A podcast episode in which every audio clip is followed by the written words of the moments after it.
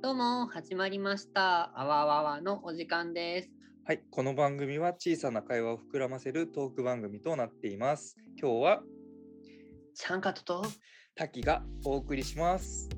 お願いしますお願いします。ということで第10回終わって、気がやってき抜けてましたね ちょっと10回張り切りすぎちゃったからちょっと今ゆるゆるモードですかゆるゆるですね。はいでもついに2桁ですよ。あわあわあわも。やだ1年かかったけど。去年去年は程遠かった2桁がもうね本当はね、2ヶ月半ぐらいで10回ぐらい行くつもりだったのに。ね、これが2桁の景色か。だからね、もうこれね、あのポッドキャスト1回目の人にちょっとマウント取れるかもしれない。まあ1回目はそんなもんだよ。嫌な先輩だな。ちょっと調子乗りすぎてる。ダメだね。常に謙虚な心でいかなきゃダメだよね。続けてる人100回とか言ってますからね。僕らも頑張りましそうね、先輩には上には上がいる。そうそう、上には上がいるから。はい。日々精進していきましょう。行きましょう。はい。ということで、今回はもういっぱいあのお互いのね、最近のトークテーマがありますので、それについてちょっとそうですよい言ってっちゃえばいいですか、フリーフリートーク会ということでトー、ク会みたいな感じでいいですか？ね、行きましょう。はい。じゃあ、私から先生攻撃していいですか？いやし攻撃を仕掛けてきた。なんか、ゆるゆるするとか言っときながら攻撃になって。そうですね。あのさあの気になってたんですけど、あの、はいね、君なので進捗報告も聞きたいので、美覚シダが育ってきたを聞こうかなと思い聞きます、それ。はい。はい。えーっと、僕はですね、去年の春に。待ってはい。a minute. あ OK。危ない。また測るの忘れてる 二の舞を踏むところだった。待ってね。いつもスタートした時点で27分にしてて、今もう3分ぐらい経ってるから、はい、OK です。あざっす。すみません、ちょっと会話を遮ってしまいました。いえいえ。もう今日はゆるゆると行きましょはい、ビヨヨンだけなるまで喋ってう。そう。えで、ビカクシダなんですけど、あの、今、自宅でビカクシダっていう植物を飼っていますと。であの私はもう分かります。あの散々聞かされたので、見たので分かるんですけど、はい軽く説明をすると、軽く説明をしますとビカクシダっていうシダ系の植物がありましてはいはい。あのビカクっていうのが鹿の角って書いてビカクなんですけどはい、なるほど、ね。本当にあの鹿の角みたいにあの壁にかけて育育てていった時に鹿の角みたいにこの上に向かってニョキって葉っぱが伸びてくる植物ですと。うんうん、あれね、こう、基本的にはあれ、その壁に飾ったり、吊るしたりそうもするの？そうそう空中で基本的に栽培されることが多くてあのなんていうんですかね水苔っていうあの土じゃなくて苔を巻いてそこに水分を蓄えて成長させるっていう飼育方法をしますと。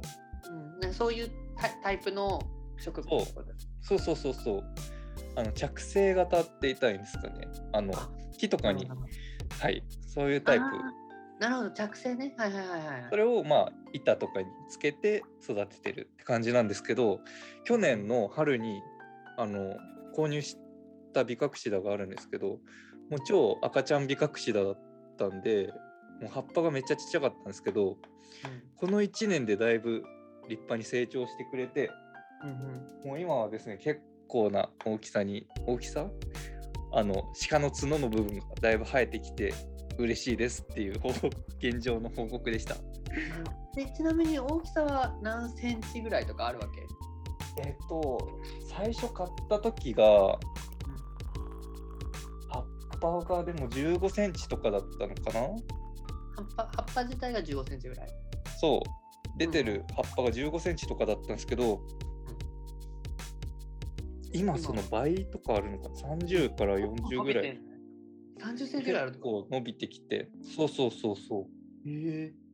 え、それなに30センチも伸びると、もう何こう、垂れてきたりするわけ？そのビヨンってあそう垂れ垂れてきたりもするんだけど品種によっては垂れたりするんですけどうちの品種は結構上に向けて伸びてくれるタイプでえー、じゃあ本当に美覚だね。そうそうそう、まあ、ちょっと水枯れとか起こすと結構しおれて垂れんって垂れてくるんですけどちゃんとお水あげそうお水あげ直したらシャキンって立ちます、なるほど。じゃあなかなかあれだね。可愛かった美覚種だからちょっと青年というか。そうそうそう。ちょっとねあの小学生が高校生ぐらいになってきたかなって感じですね。なんか前行った時本当に小学生だと思った。そうそうそうそうそう。そうあもう高校生になっちゃったが部活やってるからもう。そう前の葉っぱは確かそんなに上も向いてないしあのひょこって出てるだけ、ちょっとなんなら垂れ気味の葉っぱだったんですけどやっと上向きのシャキンってした葉っぱが入ってきたって感じですね。いいね。高校生。青春だね。青春ですね。青春真っ只中の美覚士だくんか。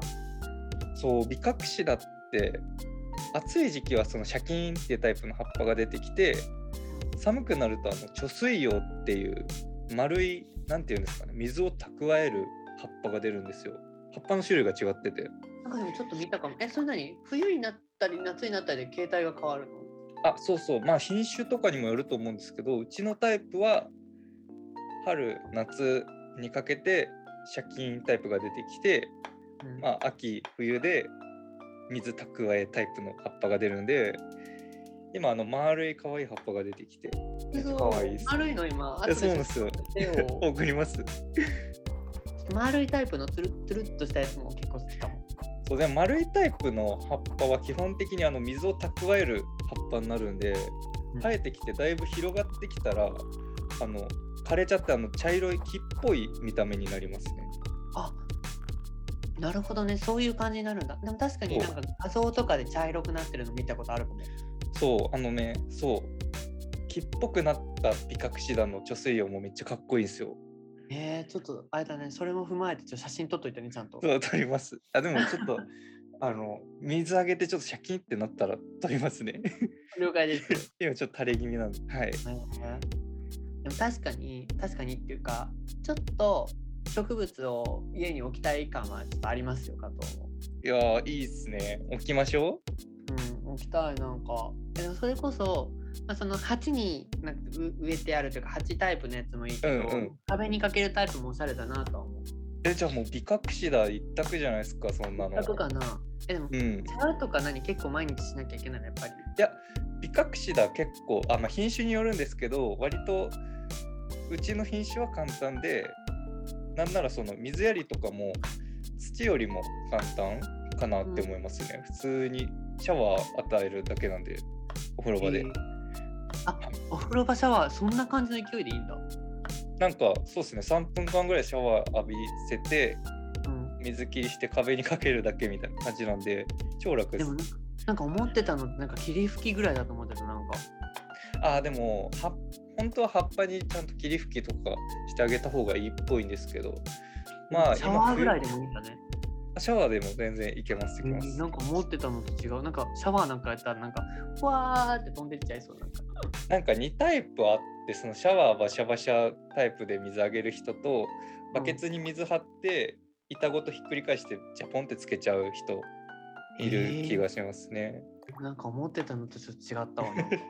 あ、そうなんです。なんか全部のみ水やり、なんかそのトータルの水やり全部霧吹きでやるんだと思ってた。なんかあ全もう全然そんなことないです。もっと、なんかもっと、あれなんだよね、ウェットにやっちゃっていいそうあの要は水苔の中までしっかり水に濡らしてやる必要があるんでそうなんですよもともとあれ熱帯とか系なの？それは。いやえっ、とピカクシダにあまあでもそうっすね熱帯もあるけど結構オーストラリアが原産の種とかもあるんであんまり、まあ、熱帯かって言われるとまあそうっすねなんかもう本当に高温多湿みたいうんな感じばっかりかと思った。まあでも確かにシダ植物なんでちょっと多質はあるかもしれないですね。ただでも基本的にはそのめっちゃ湿度高くなってその水が蓄えれる状態になって急激にコロッと環境変わって急に乾燥するみたいな環境がよく育つっぽいですね。あそのための多分貯水用だと思うんですけど。そうね。そうそうタフなんだね、やっぱり。そうみたい。でもタフな方が育てやすいもんね、多分。そうですね。いやでもいや難しい品種はマジで難しいんですよ。あのなんていうんですか空気の循環が必要でサーキュレーターが必要な品種とかありますから。ね、この子は。そうそうそうそう。よくお世話しないといけないわな、それは。いやそうなんですよ。ということでちょっと僕からも質問いっちゃいますよ。あ、ありがとうございます。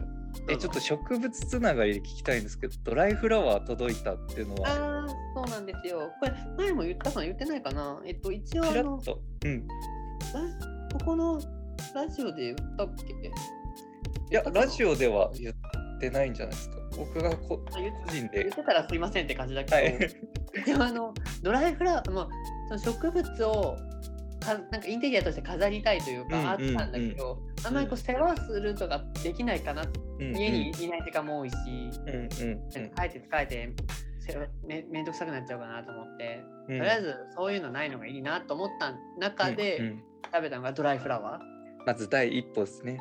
うんそう、ダイポ。こう植物、一応まあ枯れちゃってるドライフラワーだけど、うん植物を飾るということをしたいなと思って、うんうんうん。なんか一応何個か調べたんだけど、まあ、それこそなんていうの、買いに行って、ドライフラワー買って、うん。あの店舗でね、うん。で飾るのもいいなと思ったんだけど、たまたま調べてたらサブスクがあってですね、うんうんうん。あの1ヶ月に1回、そのドライフラワーが届くっていう。サブスクがあって、定期便で今なん？私も結構春ぐらいから始めたのかなすごいね。今何でもサブスクがあるんだね。何でもサブスクがある。だからもうね10個ぐらい多分10ヶ月ぐらいやってるから10個ぐらい溜まってて、お花が。あそう。で昨日おとといかな。もうドライフラワー届きまして。うんうんうん。じゃあめっちゃいいっすね。今年は今年じゃない。今月だからまあに一応2月分になるのかな。うんうん。のお花が届きまして。また後でちょっと瓶に飾って玄関にえー、見たい見たい。ちょっと写真をぜひ。あ、送ります、こっちも。もうね、だんだんいっぱい溜まってきちゃって。うんうん。で、ドライフラワーの定期便の面白さみたいなのは、うん。店舗で買っまあ、店舗でもできると思うけど、なんかさ、なんだっけな、こう、揃ってるやつがあるのよ。なんかもう、束はいはいになってはいはい。それを買っちゃうと綺麗なんだけど、うん。なんかちょっとこの定期便の面白いのは、こう、そういうのがまとまってないから、自分でちょっといけられるというか、それいいっすね。アレンジ。そうそう、アレンジができやっぱ。最終的には自分でいろいろやりたいっていう欲があるじゃないですか。ある。結構難しいし楽しい。でもそれが楽しいですよね。うん。そう。なんかちょっとさ、背の高いやつとか、あ、色味がいいやつとか、うん。なんかちょっとドンってでっかいやつとか、うんいろいろあって、うんうんあ、どう配置しようみたいなので、やっぱそこでデザインのあの本能がね、ものを言うんですね。そうこれバランスいいかなとか、すごい考えちゃう。結構ね、そう意外に悩んで、意外にこう、楽しんでる、そこは。意外とドライなフラワーもいろんなね、形とか種類ありますよね。そうそうそう、結構、やっぱね、花の数。とかもうんといいですよねうん。あるある。面白いっすよね。そうで一応やっぱ季節ごとのお花を送ってくれるから、うんうんちょっと色味とかも例えば12月だったら結構クリスマスチックというかうん。うんうん。あ、いいっすね。赤系メインで。冬っぽい感じのちょっとちょっと冷たい感じの色合いとあか、、冷ための。うんうん。お正月の1月のやつは結構細かったりとか和風かなみたいな感じのイメージとか、そう季節ごとに一応楽しめておりますいやー、めっちゃいいじゃないですか。ちなみにおすすめはなんかそんなに量はどんってこないからちっちゃい瓶でいいんだけどうんうん。おすすめはあのリポビタン D の茶色のやつ 何？リポビタン D の茶色？リポビタン D 飲んだ後にラベル外して、茶色の瓶に飾るとあー、なるほどね。あ、でもあの一輪挿しみたいなね、あの、アンティーク系の、ねわかる、そうそうそんな感じ。いいかですね。おすすめ3つあって、そのリポリポビタン D か、か、キレートレモンの緑のやつか、ああ、はいはいはい。か、あの、銭湯とか行った時に牛乳瓶で飲むじゃんはいはいはい。あなんか持ち帰っていいらしくて、お、そうなんだ。なんかそれとあか。あー、でも持ち帰り OK ですよね。ああ、そっかそっか。間にあの牛乳瓶のやつ、あの口が広くて確かにね。なんか3本ぐらいさせそう。そうそう。ちょうどいいサイズあれ。いや、いいっすね。の私が今飾ってて思う3選はその3つかな。いや、いいっすね。はい。そういうのを今、ドライフラワー楽しんでおります。いや、素晴らしいっすね。いや、ドライフラワーいいな。自分もなんかちょっと気になってて。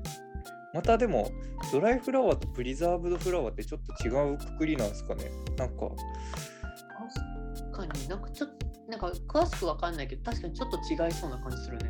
そう、なんかプリザーブドもちょっと気になってて。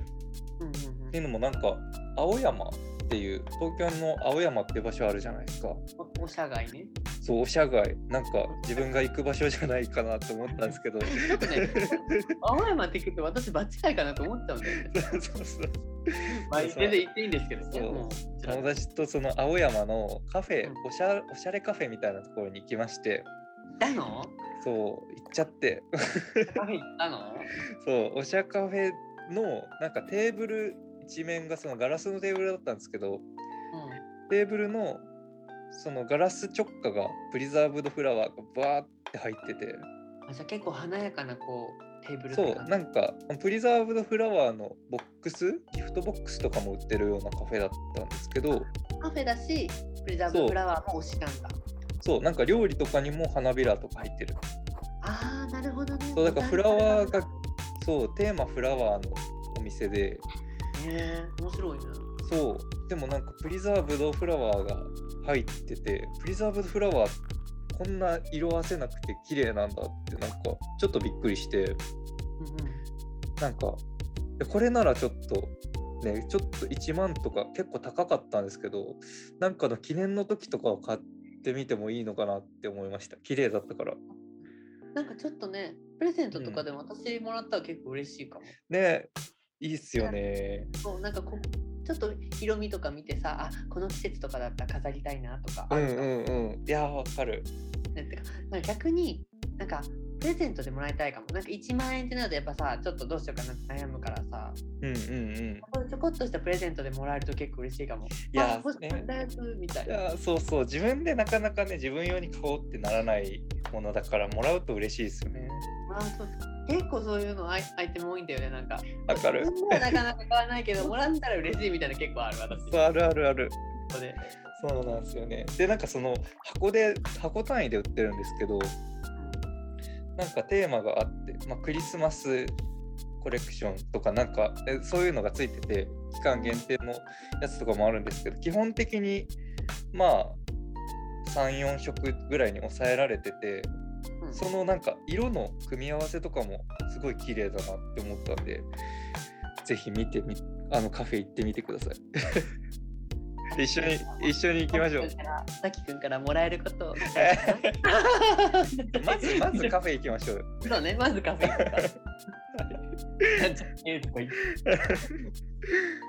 まあいいですよね。なんか最近そういうなんかね植物系やっぱ流行ってるというかあるよね。そのだってあの歌がね流行りましたからね。あえ？え？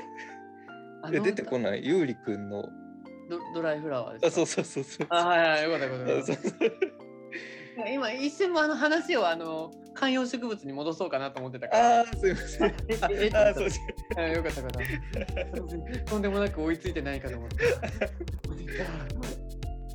そうね、ドライフラワーとか。うんそう。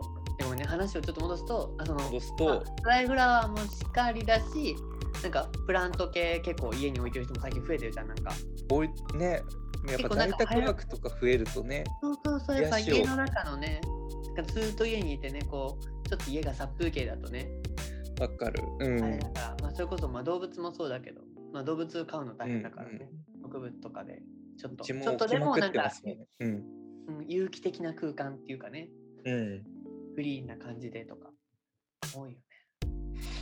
なんかうちのおかんがやってたわけじゃなくて、ちょっとハーバリウムとかも家にあったの。あーねなんか一時期めちゃくちゃ流行りましたよねうん。今も流行ってるのかな？うんとか、なんか私、一回なんか小物作ろうかなと思った時、なんかレージンわかる？え、レーシング？レレジン、レジン。あ、レジンね。はいはい。レジンとかに、なんか 一応、それもドライフラワーじゃないけどさ、植物閉じ込めてみたいなのうんうんうん。があって、あ、こういうのも面白そうと思った時ある。えー、そんなのがあるんだ。植物、レジン。あ、これね、タンポポとか入ってるやつよね。タンポポ、タンポポ。こわかる。あれね、ちょっと買おうか迷ったんだよね。ういうのも家で作れるっぽいから、ちょっと遊ぼうかなと思った時期ある。確かにね。いや、いいっすね。でも自分欲を言えばなんかその後の成長とか見てみたいなっていうタイプなんですよ。だから生きてる前ちょっと言っ。てたよね、それ。うんそう、なんかサンゴとかもそうですけど、やっぱ日々ちょっとでも目が吹いてたりとか、そう、なんか成長したっていうのが分かると自分まで嬉しくなっちゃうんで。ああ、ちょっとじゃあそこはちょっとね、あ、まあ、その感覚もあるけど、うん。私結構変わらないものを作っていきたいっていうイメージあるな、なんか。ああ、なるほどね。そこはもう思考の違い。変わらないか、なんかその、形状が変化しないものを置きたいっていうよりかは、形状の変わらないものを自分で更新していきたいみたいな感じ。ああ、だからマスター版を作りたいんですよね。マスタリングしてってことですよね。そういうことかも。ああ、なるほど。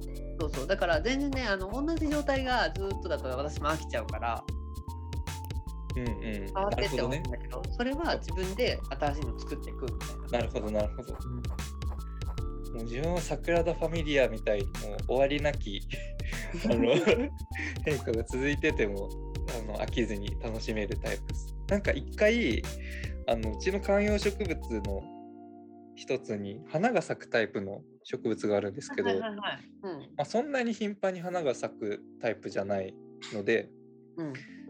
なんかつぼみ出てるなって前日に思っててうん。次の日朝起きたらもうなんかはって2部ぐらい咲いててあもうちょっとで咲き。咲くじゃんって思っててそのままあのテレワークの仕事始めてて、まあ、仕事没頭しててまあね普通に集中してたんですけど気づいたら夕方で夕暮れの時にやっと就業して終わってはあって思ってそれ見に行ったら歯が深かったわなんか。そう そうお疲れの感じが今出てた感じで。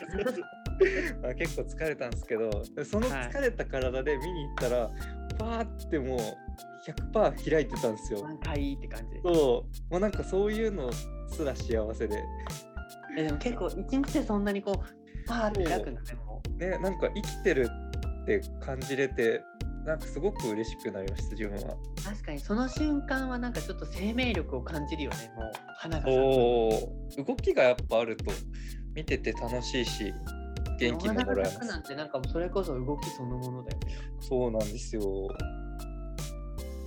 よろしいですね。ろしいですね。はいち。なみにあのこの前おすすめしたというか今買ってくれたらしいですけど「ガーデン」という本をおすすめしたじゃないですか、はい。ちょっとこうご期待ですそこら辺もえ、なんすかちょっと。ちょっとあんまりネタバレしてほしくないらしいから ちょっとじらしていくぐらいにするけど、こうご期待ですちょっと今回の今の話に関してちょっとガゼンという書籍を購入しまして、現在絶賛読み中です。読もうとしてる中読もうとしてる中です。ちょっとね、読書に目覚めたんですけど。はい。そうこれあのちょっと楽しみにしながら待っててくださいガーデンありがとうございます。はい楽しみ。残りもあんまないんですけどはい。ちょっとその読書関連も聞いとこうかなお、読書したい文章を書けるようになりたいって書いてあるんで。ああ、そうっすね。書きたいっすね。なんか もう25歳になって今更かよってなるんですけど、最近もう日記を書きたい欲が出てきて、いやあの日記はね続けるの難しいランキングナンバーワンぐらいいや、ね。そう、自分もそうで、あの、ほぼ日手帳ってあるじゃないですか。あの、毎日1ページ書く日記みたいな。日記みたいな。うんうんほぼ日手帳にチャレンジしたことがあるんですけど、大学1年生の時に、うん。わあなるほど。ややりそうなとタイミングなんで大学1年生は。よし、やるぞって意気込んえで、最初の頃めっちゃ書いてるんですけど、あの、僕、ゴールデンウィークに、なんていうんですか、高熱出して、なんか12週間ちょっと学校もお休みして寝込んでたんですけどはいはなんかそのページ見たら熱が出ただるいみたいな 一行で終わってたりなるかったんだろうね、相当。そうそう。なんか5ページ6ページぐらい熱つらいみたいな1文字ずつ書いちゃったりとかして。かかわいいな、なんか。で それ以降なんか更新が途絶えてあと白紙なんですけど。なんか。大学で何？と1回の4月から始めてってこと？そう1回の4月から始めてなんか律儀1に。ヶ月ぐらい持ってるってこと？そう持ってたしなんならなんか関西に出てきてリアルした相手の記録とか残ってて。ああ初々しいなと思ったんですけど全然続いてなかったんでそれ以降が分かんないんで。あでもやっぱりね中学校とか高校とか当時の自分がどう思ってたかとか知りたくなる時が来て、まあ、今がそうなんですけど。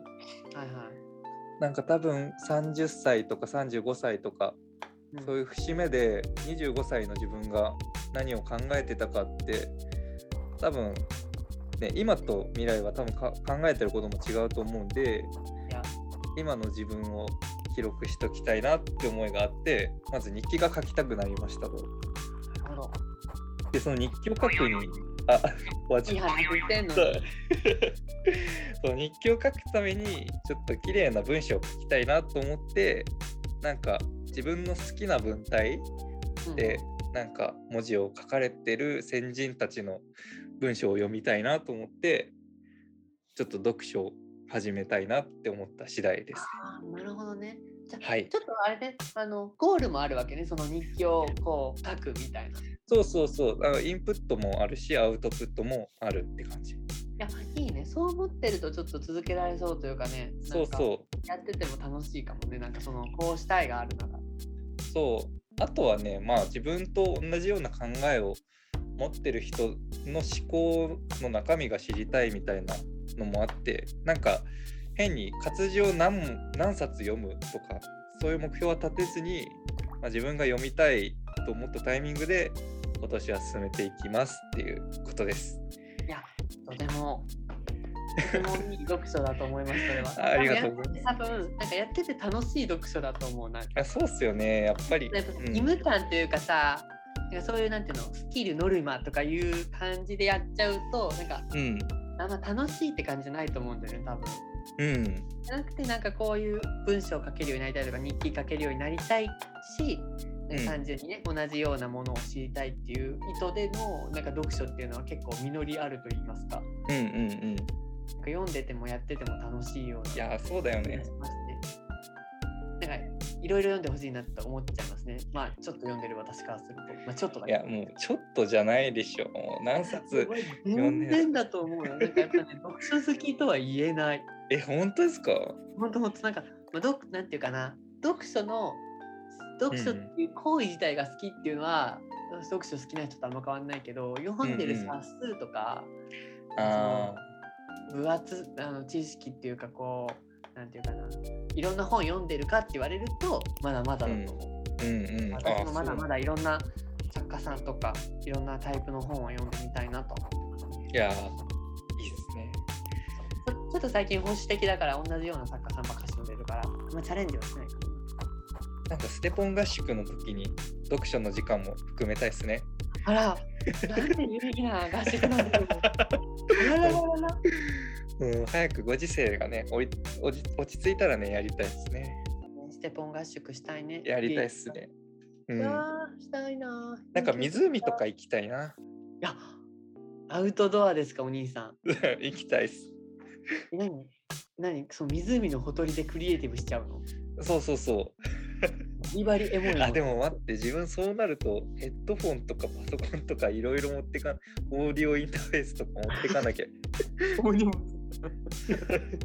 雨降ったらおしまいだね。あじゃあねそれはまあ読書合宿にしちゃってもいいかもしれないそうね、確かに。ちょっとベッド、ベッド用意しようか。そうそうそうそうね。そのい湖のほとりは、あログハウスに行こう。ログハウスに。あログハウス行きましょうログハウスの中でやろう。一日ぐらいはテント借りて外で。あそうしようあそうしましょうやりたいめっちゃ楽しみだな。有給取ってやりたい1週間ぐらいいたいな。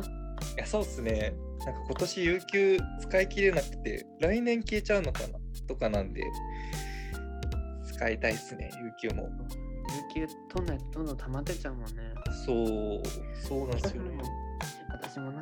でもね、仕事がこう始まっちゃうとな、有給取りづらくなる感覚もな、ちょっとわからんでもないからな。うんうん。完全にね、有給取っちゃダメな日がないというか、こう自分の意思で取れるとはいえ、ね、やっぱうん、プロジェクトのっていうか、こう今やってるタスクの進行具合を見ると、ここじゃないな感もある、確かに。いや、早めにね、上司に言っとかなきゃなっていう感じはありますね、うちは先にね、でも。